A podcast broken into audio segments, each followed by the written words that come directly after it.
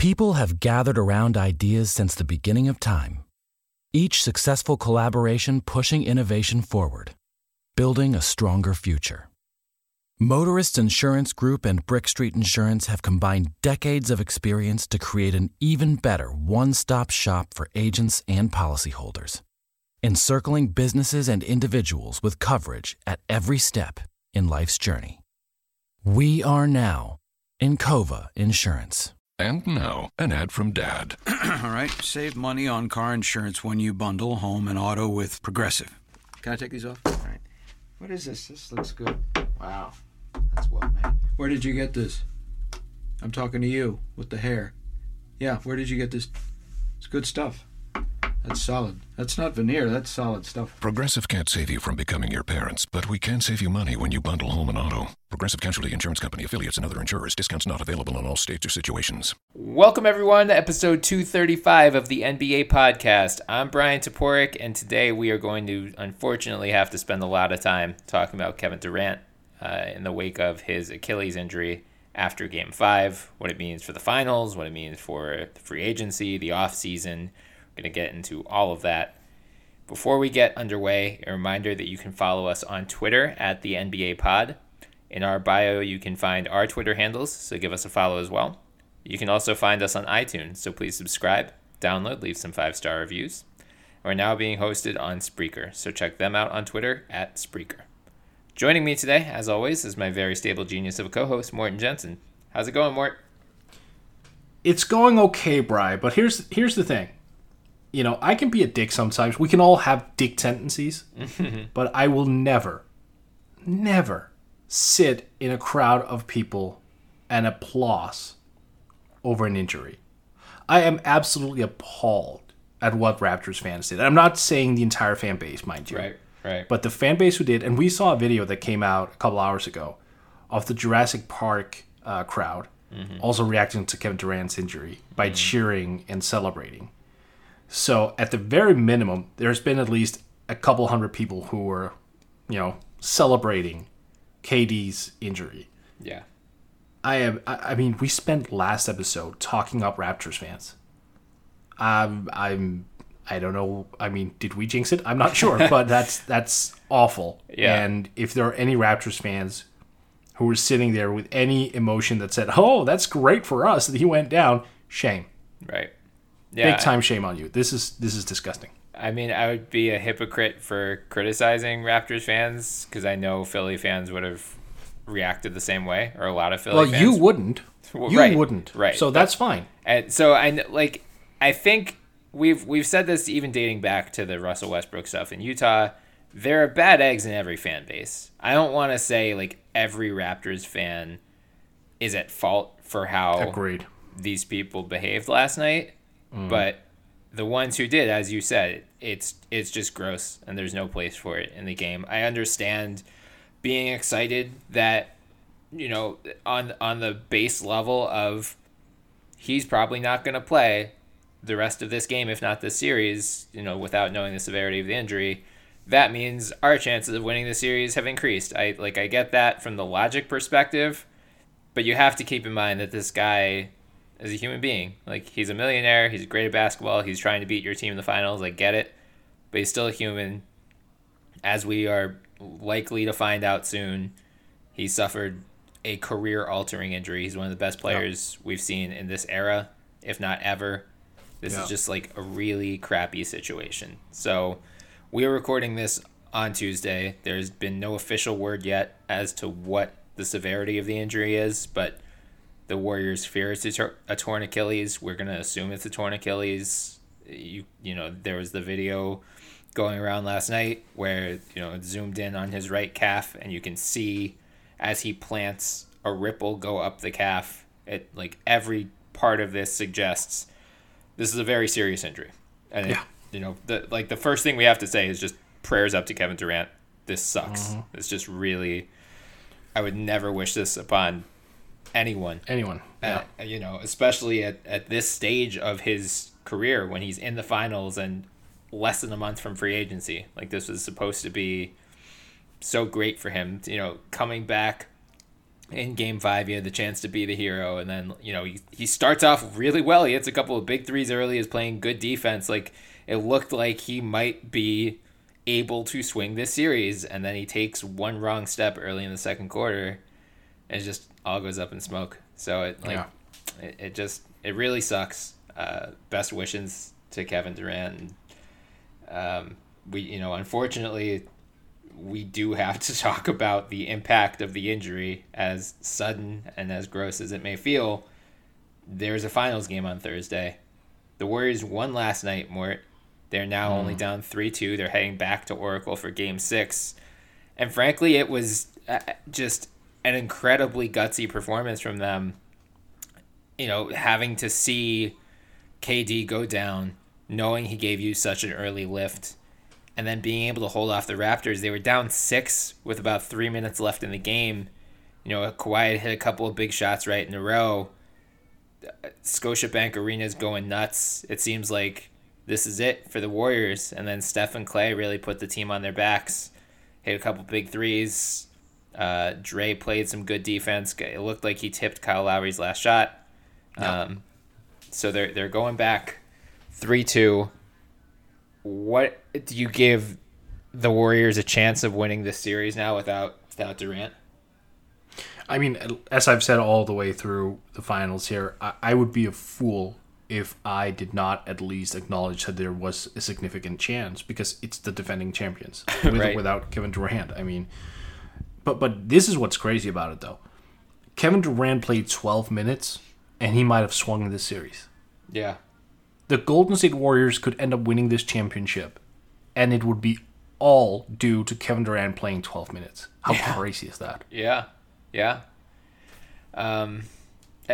That also wasn't the only injury they suffered last night. I guess Looney has already been hurt. He's been dealing with the costal cartilage fracture, but he appeared to have aggravated it last night, didn't play much in the fourth quarter. He says he's going to play in Game 6. It's just a matter of pain tolerance, but he is very clearly not 100%.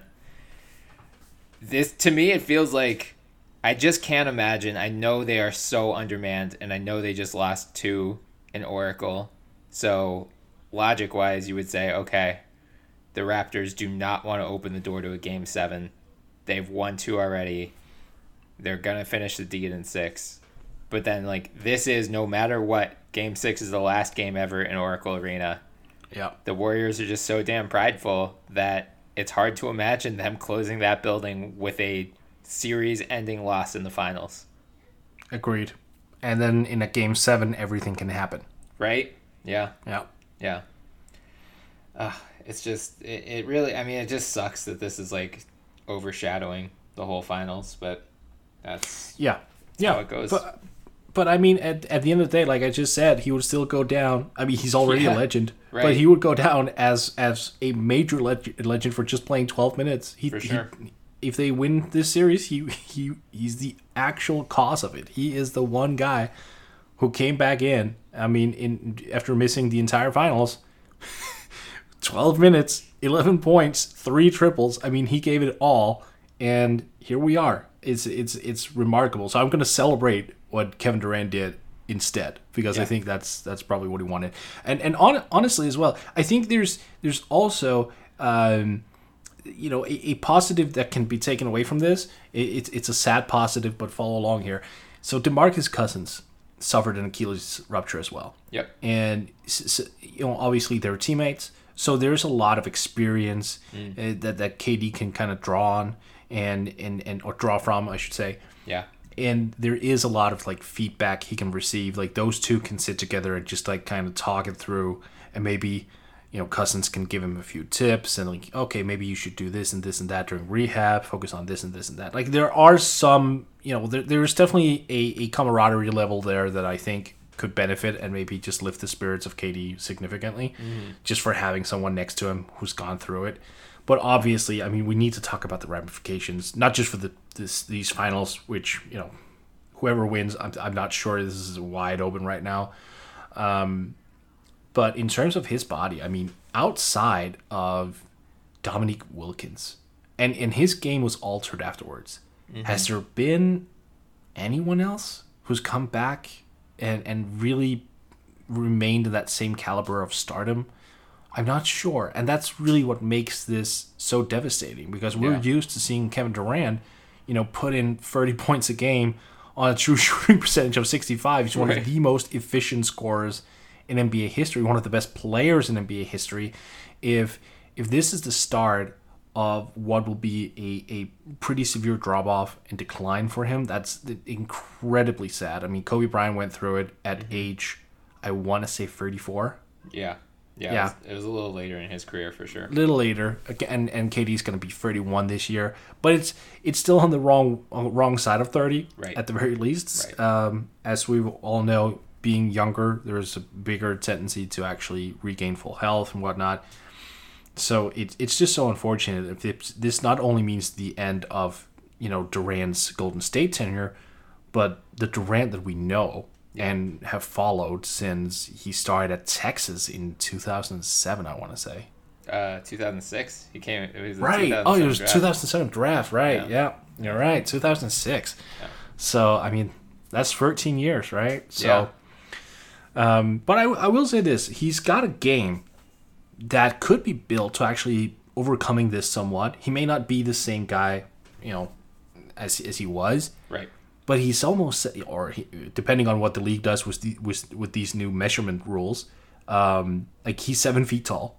Yep. He can still shoot. That's not going to go away. Right. He can still hit free throws, and if I'm not mistaken, he has very, very long arms as well. So he should be able to score near the basket. So maybe the Kevin Durant we're going to be seeing who comes back will be playing, you know, from 15 feet and in a little bit more, and then just kind of be a pick and pop four. Mm-hmm. I think he can make some sort of transition. Whether he's going to be like the Kevin Durant of old, I don't know, but I want to stay optimistic about this. So I'm kind of trying to paint the best case scenario, and that's him coming back and being efficient somewhere else on the court. Yeah. People have gathered around ideas since the beginning of time. Each successful collaboration pushing innovation forward, building a stronger future.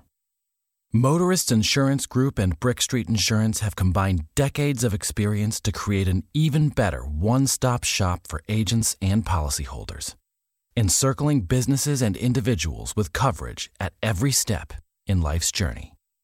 We are now Encova Insurance. Let's say you just bought a house. Bad news is you're one step closer to becoming your parents. You'll proudly mow the lawn. Ask if anybody noticed you mowed the lawn. Tell people to stay off the lawn. Compare it to your neighbor's lawn. And complain about having to mow the lawn again. Good news is, it's easy to bundle home and auto through Progressive and save on your car insurance, which, of course, will go right into the lawn. Progressive Casualty Insurance Company, affiliates, and other insurers. Discount not available in all states or situations. We do have to touch on the big talking point coming out of the game last night. It seemed like people were just looking for someone to blame, whether it's the Warriors for perhaps rushing him back, whether it's media members for calling into question his toughness, whether it's the Warriors' medical staff for perhaps misdiagnosing the injury or not warning him of the potential risks, or, you know, did they need to protect him from himself, basically? Did they need to tell him, we know you want to come back, but you can't risk this. Yeah. Do you think anyone's at fault here, Mort, or is it just kind of a freak injury that, like, you know, these things happen? It's basketball. No, I don't think there's any blame to go around here. I think this was a decision that was made, you know, between the organization and Durant. Yeah. Furthermore, you know, looking at that injury again, like, he was just dribbling, and he made a move with his leg, but that move he would do in rehab as well. Like, that could have come at any given point. That was just him. I believe he was dribbling between his legs at that point or something like that. He was just kind of dribbling, like, outside, you know, right above the 3-point arc. I don't remember if it was between the legs or just. But even if it had been, like, between the legs or whatever, it was a very standard move. Like, he was setting up for a drive. That's what he was doing. he would have done that at practice as well. Yeah. This is not something that would have been necessarily isolated to Game 5 of the NBA Finals, as people like to point out. Right. No, this could have happened literally anywhere and any time. If he could have made this move and it wouldn't have happened if he had just stepped back a little bit more or stepped forward a little bit more and hadn't strung out his leg as much. There's so many variables that go into this. It's a freak accident. It happened. And then it's just because it was built on the narrative of him, already having a bum leg and being pushed back to the court and it's the finals and the narrative almost writes itself, right? Mm-hmm. Who's to blame? But No, I don't think anyone's to blame. Look, again, I just mentioned before, Durant is going to be 31 years old. You don't tell a 31-year-old human being, you should do this and this and that. Right. No, I mean, this is a decision where you sit down and you figure out, okay, what do you want to do? Well, I want to play. What do you guys want? Well, we want you to play too. Oh, okay, let's see what we can figure out. I'm working my way back. I'm doing twice-a-day practices. I'm ready. Yeah. Oh, okay. Cool. We have doctors looking at you. They say you're ready too. Well, Splendid. Let's get to work. I don't think there's anyone sitting there with a gun to the other person's head and going, "Hey, Kevin Durant needs to play." Right. I mean, Bob Myers after the game came out and said, "Look, if you want to blame anyone, blame me because I'm in charge of the organizational operations here." Which I think is basically him trying to say, don't blame KD, don't blame the doctors, don't blame anyone else. Right. It's just, I really do believe that it was a collaborative decision between the front office, the doctors and the medical staff, Durant, his agent. I don't think something nefarious went on where the Warriors tried to pressure him back and withheld information about, hey, you're 80% healed, but if you come back, you have a 30% chance of tearing your Achilles tonight. Like I don't think it was something like that. I think it was just, this is basketball. Freak injuries happen. You are as healed from the calf injury as you will reasonably be between now and the end of these finals, which could end tonight. If you step on the court, there is a risk. There's always a risk anytime anyone steps on the court.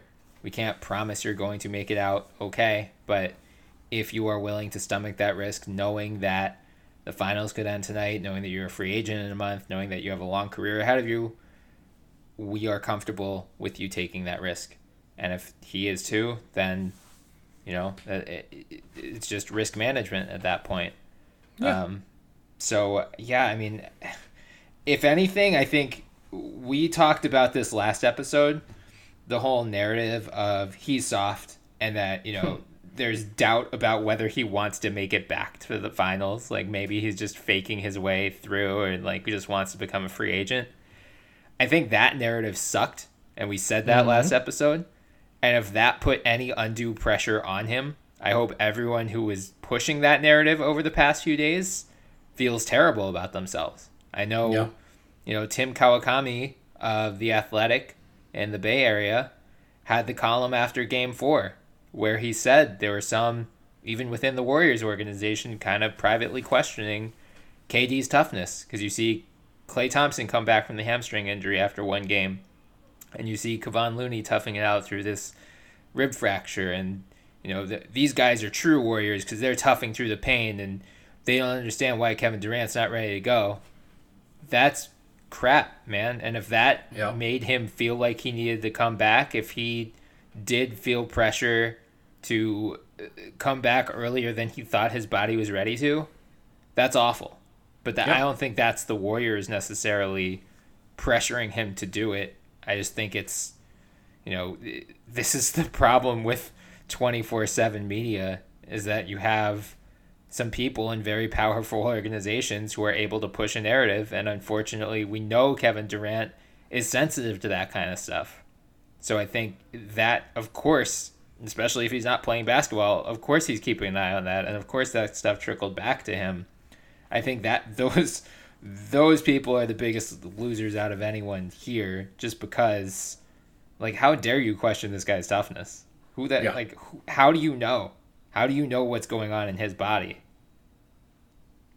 And his competitive level, honestly. Yeah. I mean, because when you're commenting on Durant being, you know, soft or whatever, you're totally ignoring.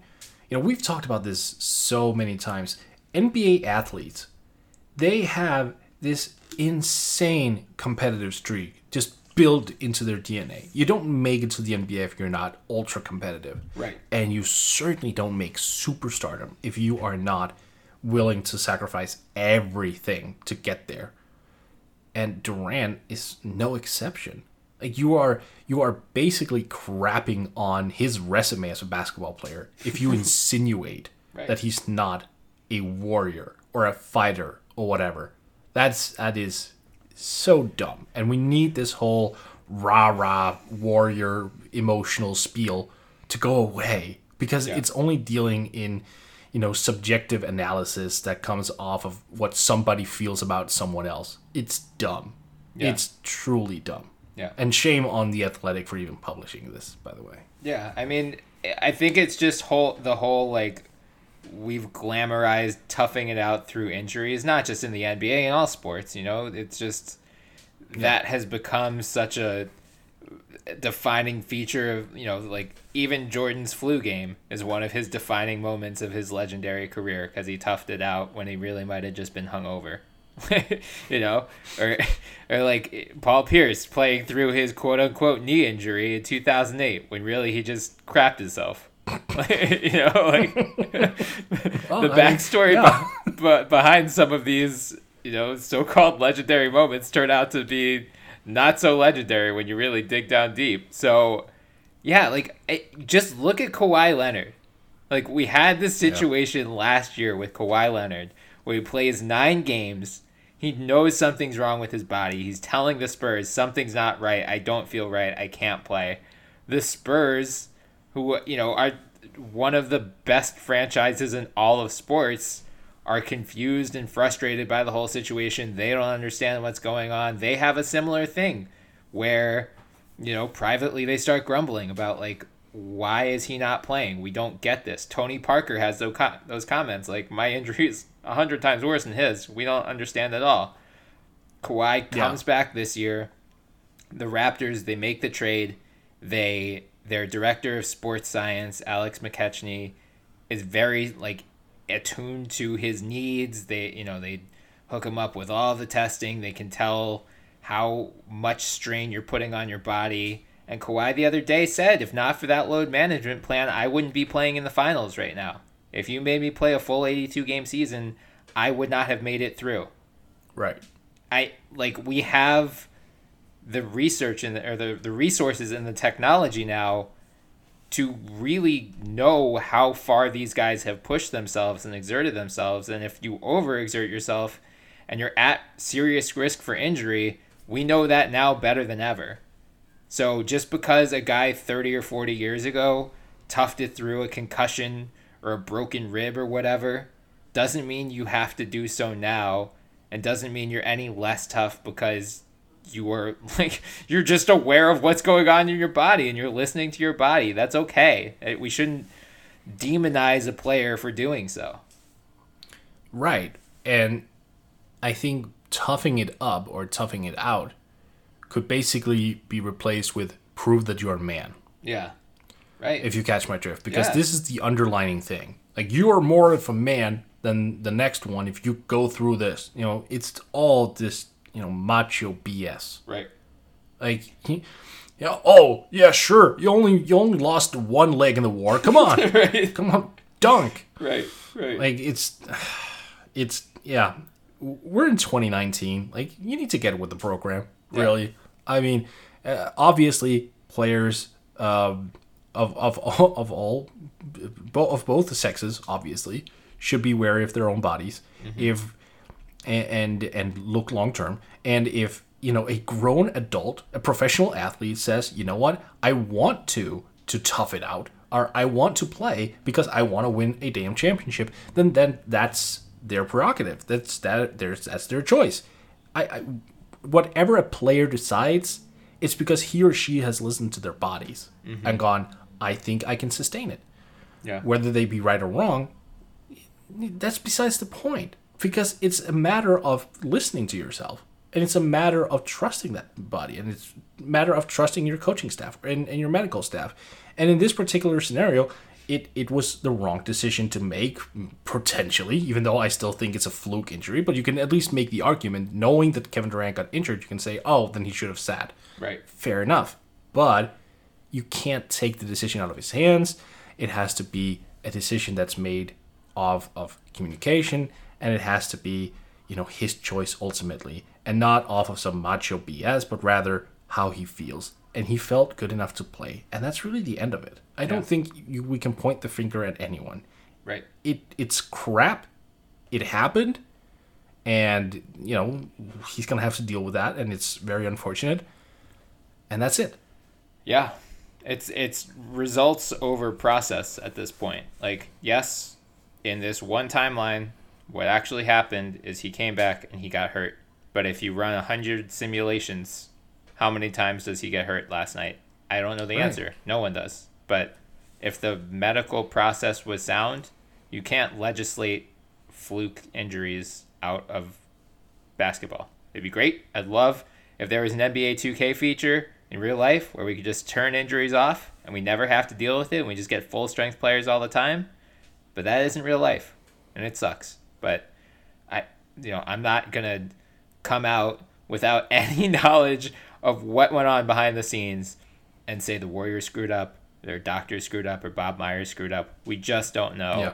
But like, we just don't need to blame anyone right now. Like, let's just accept what happened, and you know, everyone has to move forward.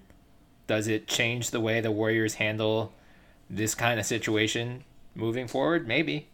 Yeah. Or other teams moving forward, maybe. But I feel like the Kawhi Leonard load management plan was going to change that anyway.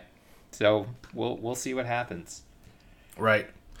But I do agree with you. It would be nice if you could just pull a Mark Stevens and ban injuries. Get to Old Navy for the biggest sale of the year. Up to 60% off all back-to-school styles for kids and baby. Get flip-flops for $2, graphic tees for $4, shorts for $6, and jeans for $8. Right now, get the best kids' styles at kid-size prices. Just $2, $4, $6, and $8. Can't wait to wear it? Buy online and pick up in-store free today. Up to 60% off all kids and baby styles now at Old Navy and oldnavy.com. Valid 7/29 to 8/11. Select styles. Excludes in-store clearance. And now, an ad from Dad. All right, save money on car insurance when you bundle home and auto with Progressive. Can I take these off? All right. What is this? This looks good. Wow. That's well made. Where did you get this? I'm talking to you with the hair. Yeah, where did you get this? It's good stuff. That's solid. That's not veneer. That's solid stuff. Progressive can't save you from becoming your parents, but we can save you money when you bundle home and auto. Progressive Casualty Insurance Company, affiliates, and other insurers. Discounts not available in all states or situations. Well, Mort, we also have to talk, unfortunately, about free agency impact here, because Durant is set. If he declines his player option, which before last night was a foregone conclusion, he would become an unrestricted free agent. He would have been the top free agent in the class, or one and 1A with Kawhi Leonard possibly at this point. Now there's the question of, does he even opt out, or does he pick up his player option next year? Because we have to assume if it is a full torn Achilles, he is going to miss very likely all of next year. So while also potentially not being the player that he used to be. Right. Yeah. Like, even if he comes back, he will come back for very limited minutes, and you just won't see much out of Kevin Durant if this is a fully torn Achilles, as suspected. Right. So I think there's a very simple, approach to all this, really. Mm-hmm. Sorry to cut you off, but I think it's extremely simple. You check with your agent and you ask, is the Knicks offer still on the table? Yeah. The Knicks offer that technically, officially hasn't been put forward yet, but we know exists. Right. If the answer is yes, the next question is all guaranteed for all 4 years. Yeah. Yes. Then you take it, and you never look back. Yeah. I mean, I think that's That's the key. Rich Kleiman is going to be doing a lot of back channeling over the next few weeks to see how this affects his free agent landscape, because yeah, I would assume teams will still try to pay a lot to get him. Do they give him the full 4-year max fully guaranteed? No.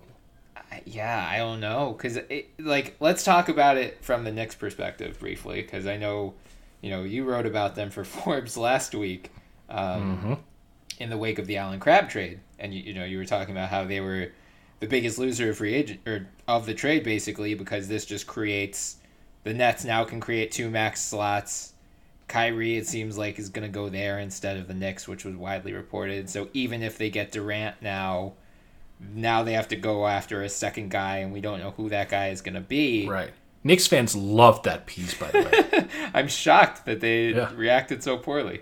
But now if you're the Knicks and you sign Durant, how do you attract that second star free agent, knowing that your pitch is, okay, we have him, but he just tore his Achilles. He's probably going to miss the entire season, and we don't know what he's going to look like moving forward.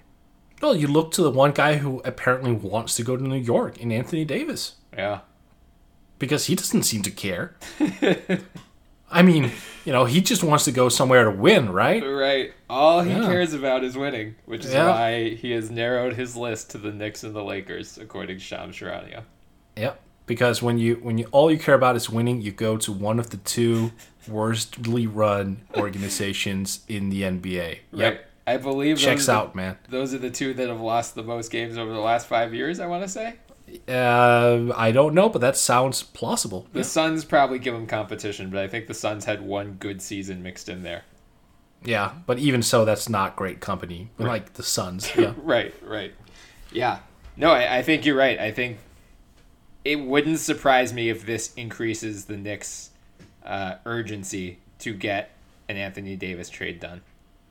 Because I think, already, as you said last week, their free agency plans were on life support.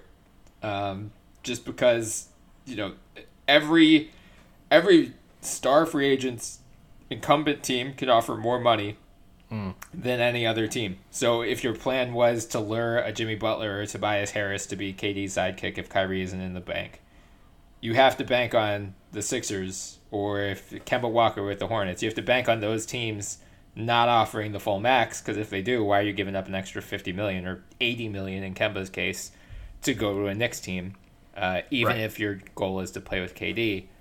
Yeah, now it's you. It was already a kind of crappy pitch if you're the Knicks. Now you got nothing. There's no way that you can pitch a star free agent on come here and you will have a better chance to win with us than you do with your current team.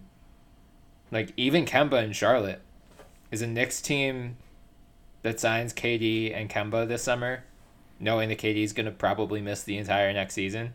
Is that better than what Kemba's Hornets will do next year? No, not at all. And here's the thing. With KD missing a year potentially, that takes another year off that player's prime. Right. So Kemba, who is 29, I want to say? Yeah, that sounds right. Yeah, I don't know if he's going to be 30 this year or next year, but I mean, you can just add a year to that before he even gets to play with KD, and then what type of version of KD will he even play with? Right. There's just too many question marks. And given that KD, assuming the Knicks sign him to a full max, he would take up so much money on the cap. Yeah. You can't really finagle your way out of that. Right. If he doesn't really return and is a productive player. Right. So all of that leads me to believe he might just opt in with the Warriors. Yeah. No, I mean, again, depending on the offers out there. If the Knicks are still there, holding a 4-year offer, all guaranteed. Yeah. Like, go get your money, man. Yeah. But if not, then opt in. You're earning what, 31.8? I don't know how was it. 30? Yeah, 31.8 million. Let's just go with that. For next season, well, basically rehabbing. Right. I'll take that. Yeah, and at this point. do the Warriors almost owe that to him? You won them 2 rings. Yeah. I think that's fine. Well, especially if there was actual pressure coming from inside the organization, whether that's the players or the front office or, you know, whoever was leaking to Kawakami the other day. Like, yeah, it's $31.5 million is his player option for next year, which is $7 million or so, a little less than $7 million, less than the max that he can sign. If he started a max salary, it would be $38.15 million. So, yeah, if those max deals are on the table, obviously, go take them. Part of me wonders if maybe he re-signs, like, he talks to the Warriors and, like, look, I want a 3-year deal. Give me, like, 3 years, $100 million or something. And if they're willing to do that, knowing that, you know, he's obviously not going to play next year in all likelihood, but then you still got 2 more years of him at below his max. I feel like this significantly increased the likelihood that he stays in Golden State at least for next season. Yeah, but is it wrong of me to even like gulp at the idea of $100 million for him right now? No, it just throws such a wrench into this, and we had the same reaction a month ago when he first suffered the injury, and he had a very similar reaction. He grabbed right at the ankle, and everyone thought it was an Achilles injury then. And I remember we had the same conversation of like, what does this do for free agency this summer? Who are you still willing to throw that much money at him? I don't know. And I'm pretty sure at that point I said, yeah, because it's Kevin Durant. But right. I mean, that wasn't with the mindset of him, you know, suffering an Achilles injury, because obviously that's one of the most devastating injuries a player can get. Yeah. But no, it's unfortunate. He was so good in those 12 minutes. You really saw again how impactful he can be, and the level of influence he can have on a game, and just the thought of him potentially not being able to do that again, at least at the same level, with him aging off as well. Because, I mean, he's going to be 31, then he's going to miss a year. That's 32 right there. Yeah. And then he's going to be before he's fully healthy, or at least like back to feeling somewhat of the norm, he's going to be 33 or close to it. Yeah, oof. I mean, you can't reasonably expect to get anything out of Kevin Durant until October 2020. Yeah. That's not great. No, it sucks. It's just, it is truly wild just how quickly the Knicks free agent plans appear to be in grave danger. Because like, this is almost why, you know, they were not under any immediate pressure to trade Kristaps at the trade deadline, aside from you can get more for him because you're giving up his matching rights, basically. Like, this summer he was going to be a restricted free agent. There's the threat of the qualifying offer, or why would a team give up as much as Dallas did, knowing it could just sign him instead?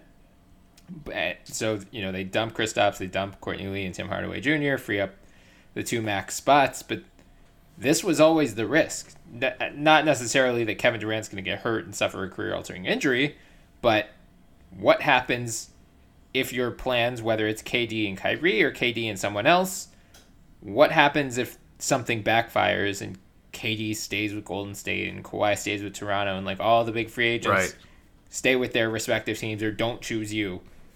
What do you have if you're the Knicks? That's Tobias Harris? Maybe. It feels like that's starting to feel like the best case scenario. And that's, you know, if you traded Kristaps to max out Tobias Harris and Nick Vucevic. Oh God, you just spoke it into existence, I think. It casts a real pall over the whole summer, because KD was going to be one of the biggest dominoes to fall. And now, you know, this Anthony Davis trade is looming, possibly as early as this weekend.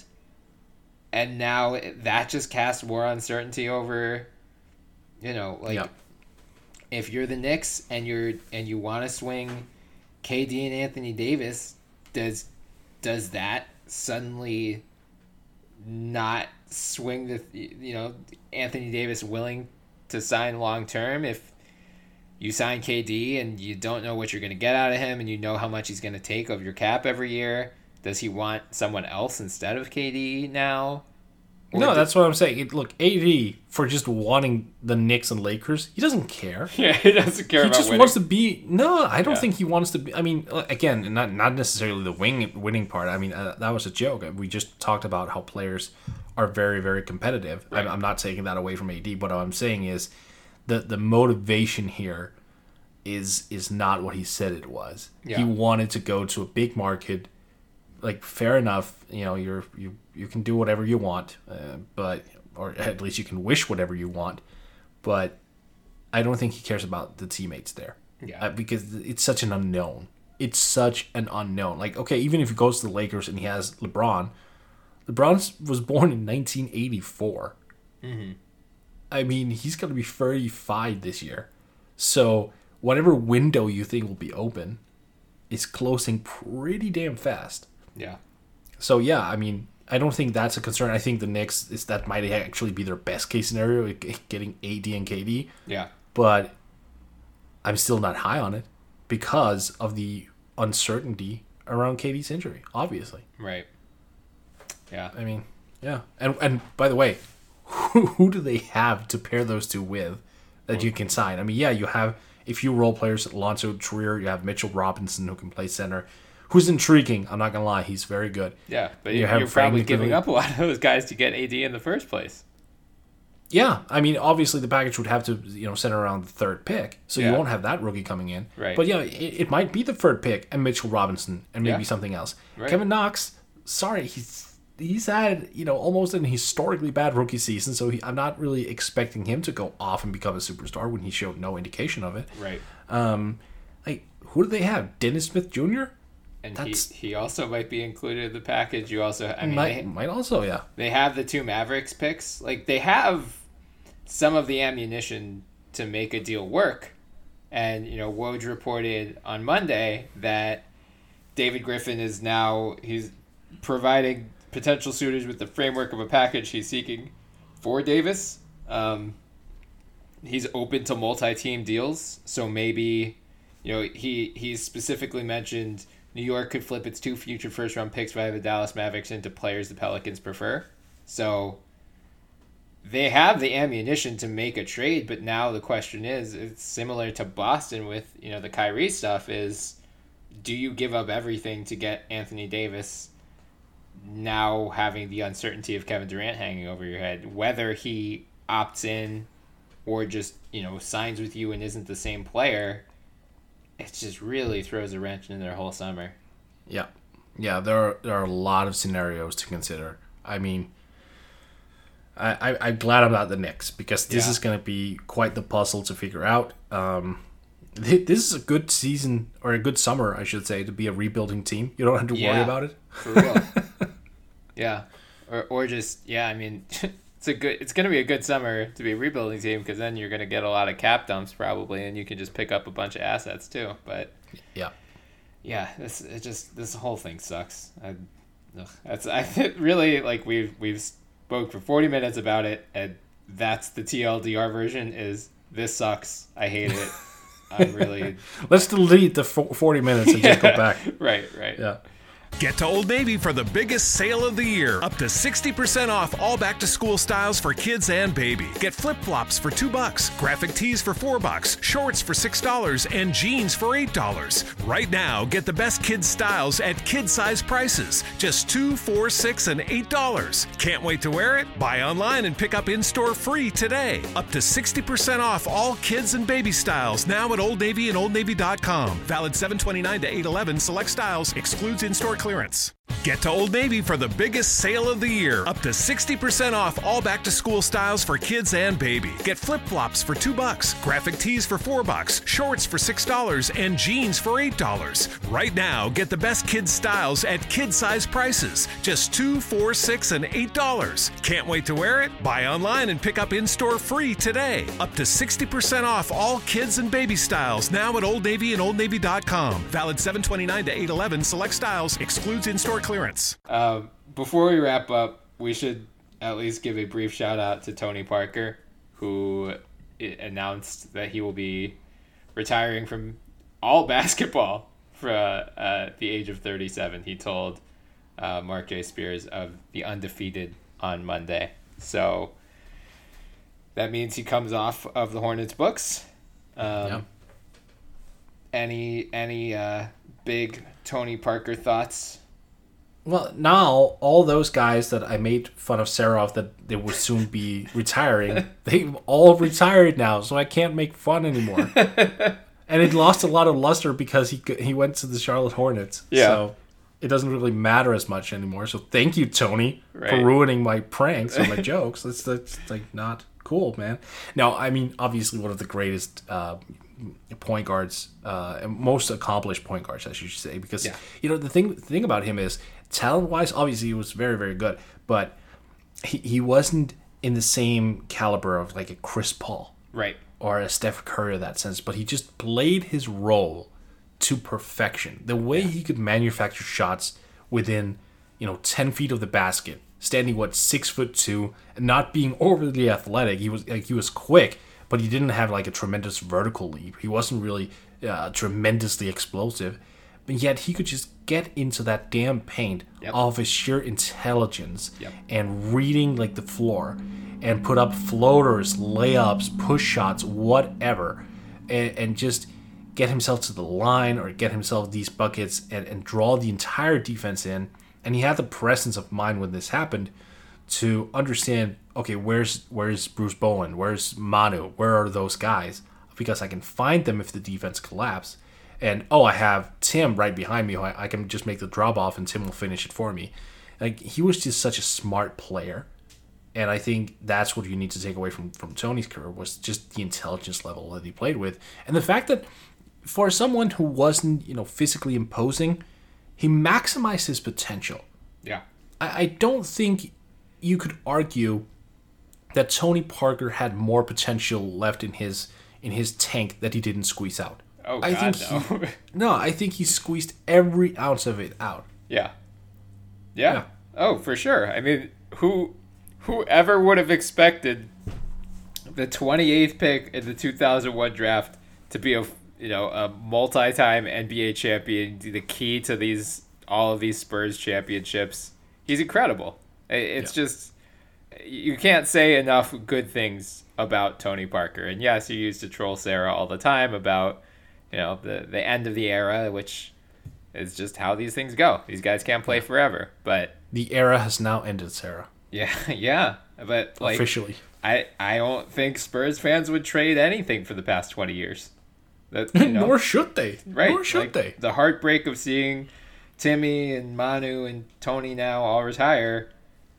Yeah, they gave you 20 years of great memories. Like, thanks for everything. Can't wait to see your jersey in the Raptors.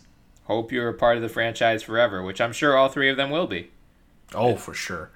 Now it's only Pop. Yeah. All right. But he's going to be around for a couple more years. He is. And probably he's gonna put the job off to Becky Hammond now. Yeah. I'm a big, so, because it tore him his... I don't know how to say his name. Ettore Messina, I want to say. Yeah, that's close enough. Yeah, sure. Is taking a job back overseas. And then the Sixers just hired another one of their assistants to become Brett Brown's head assistant. So, yeah, Becky Hammond moving on up the chain a little bit. I love it. Me too. It would be so Spurs that when Pop retires, he hands it over to Becky. I would love it. Oh, my God. I would love everything about it. That would be so good. Yeah. Yep. Yeah. Yeah, it felt... We had to end on a happy note because, I guess, it's sad that he's retiring, but it felt wrong for him to be. It was weird seeing him in a Hornets jersey all year. He's just, you know, I hope.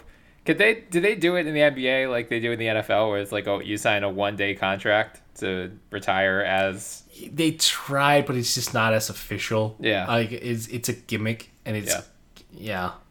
I mean, I think we should make an exception. Like if Adam Silver made an exception for Dirk and D Wade in the All-Star game this year, like let the Spurs sign Tony to a one-day contract so he can retire, or just give him a 10-day contract. Screw it. Yeah. I was about to say, give him a 10-day contract, and also give Tony the chance to play next year's All-Star game. I know he's had a year off, and gotten fat like Dirk, but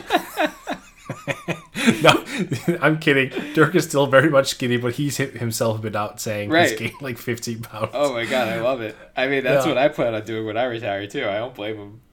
No, it makes perfect sense. Yeah. But I would love to see, like, you know, a 235-pound Tony Parker in this All-Star game.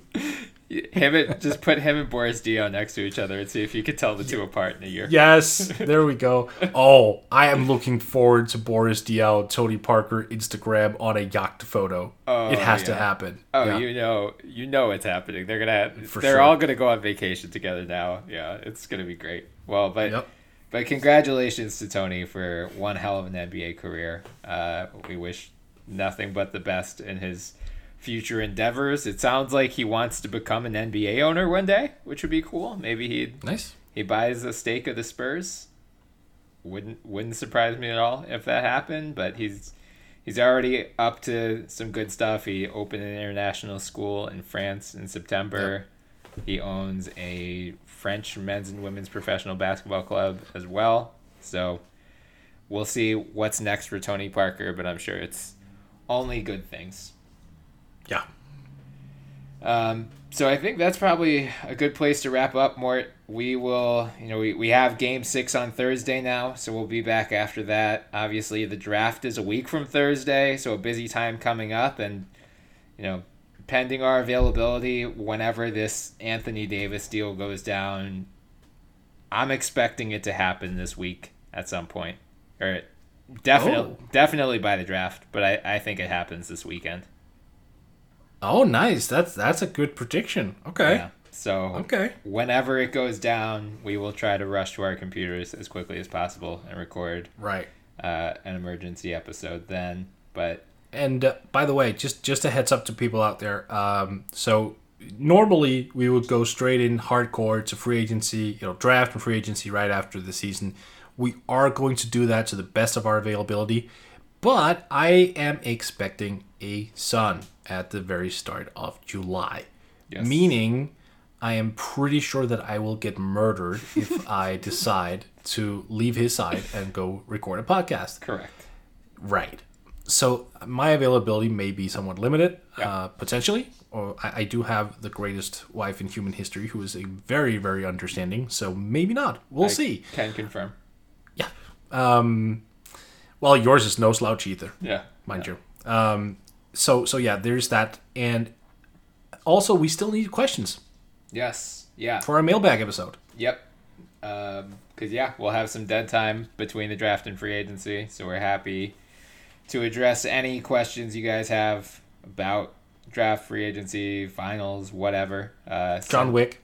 Yeah, John Wick, which I still haven't seen, by the way. Oh, my God. I know. Come on, dude. I know. Yeah. But and you can add them to our Twitter handle at the NBA Pod and our Twitter handles, which I don't think we mentioned on this podcast a lot. You always say check the handle. Yeah, it's B Toporek for you, and it's MSJ NBA for me. So just hit us up on Twitter and with questions, and we'll gather a list, and maybe just maybe there's a prize for the best question. Ooh. Maybe there we go. Yeah. Well, Mort, we will be back later this week. We're gonna expect the worst to hear about Durant later today, and but we're assuming a fully torn Achilles at this point. So we will try to be back as soon as possible after Game 6, and then lots of draft and free agency stuff coming up. It's our favorite time of year, so follow us on the NBA on Twitter at the NBA Pod for all of our latest episodes. You can also find us on iTunes or whatever they're going to call it, because like Apple Music is going to be a thing soon. I'm not sure. Find us wherever podcasts are, honestly. Yeah. We're everywhere now. But please leave some 5-star reviews. It would really help us out. And we're now being hosted on Spreaker as well. So please check them out on Spreaker. They're doing us a solid and featuring us this week on their main page. So shout out to Spreaker. Yeah, for sure. So, Brian, just before we head off here, are the Toronto Raptors NBA champions next time we talk? I still think it goes 7. Yeah. But I think they are going to be NBA champions. And I think I'm going to look really effing smart for having picked the Toronto Raptors at 7 heading into this series. Did I think this is how it was going to go? No. But I will take it, and I will brag about it for a while. So prepare yourself for that. Just by saying that right now, you know what's going to happen, though. Warriors in 7. Yeah. For sure. Yeah. All right, man. Take care. All right, you too. Get to Old Navy for the biggest sale of the year. Up to 60% off all back-to-school styles for kids and baby. Get flip-flops for $2, graphic tees for $4, shorts for $6, and jeans for $8. Right now, get the best kids' styles at kid-size prices. Just $2, $4, $6, and $8. Can't wait to wear it? Buy online and pick up in-store free today. Up to 60% off all kids and baby styles now at Old Navy and oldnavy.com. Valid 7/29 to 8/11. Select styles. Excludes in-store clearance. And now, an ad from Dad. All right, save money on car insurance when you bundle home and auto with Progressive. Can I take these off? All right. What is this? This looks good. Wow. That's well made. Where did you get this? I'm talking to you with the hair. Yeah, where did you get this? It's good stuff. That's solid. That's not veneer. That's solid stuff. Progressive can't save you from becoming your parents, but we can save you money when you bundle home and auto. Progressive Casualty Insurance Company, affiliates, and other insurers. Discounts not available in all states or situations.